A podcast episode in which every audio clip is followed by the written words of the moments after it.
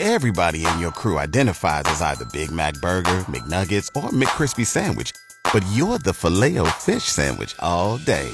That crispy fish, that savory tartar sauce, that melty cheese, that pillowy bun. Yeah, you get it.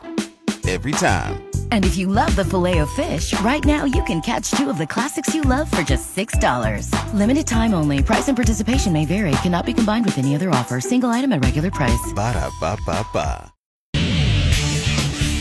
Even as Jordy Bahl was on her way to becoming National Freshman of the Year at Oklahoma in 2022, her heart was still back home in Nebraska.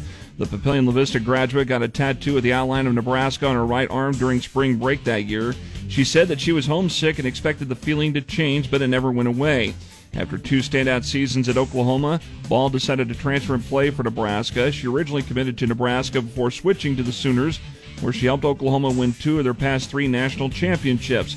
But Bahl says that she's glad to be back home and playing for the Huskers. It was just kind of a feeling of, wow, this is so full circle. Um, so pretty cool open arms from staff, and so that was just a really cool thing to walk into. But Bahl was thankful for her time at OU and would not have changed a thing. Nebraska head coach Rhonda Revelle knew Bahl from camps and always thought that she was special. Revelle received the initial call from Bahl before the transfer. I was so blessed to have that time with Jordy before she decided to, you know, move in a different direction, and I'm really looking forward to being able to pick up where we left off uh, in the days coming.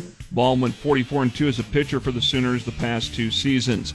To baseball, where LSU is still alive at the College World Series in Omaha after the Tigers shut out Tennessee 5 0 Tuesday night at Charles Schwab Field. So LSU will play number one national seed Wake Forest tonight. The Tigers would have to beat the Demon Deacons in that game and again tomorrow to reach the College World Series finals.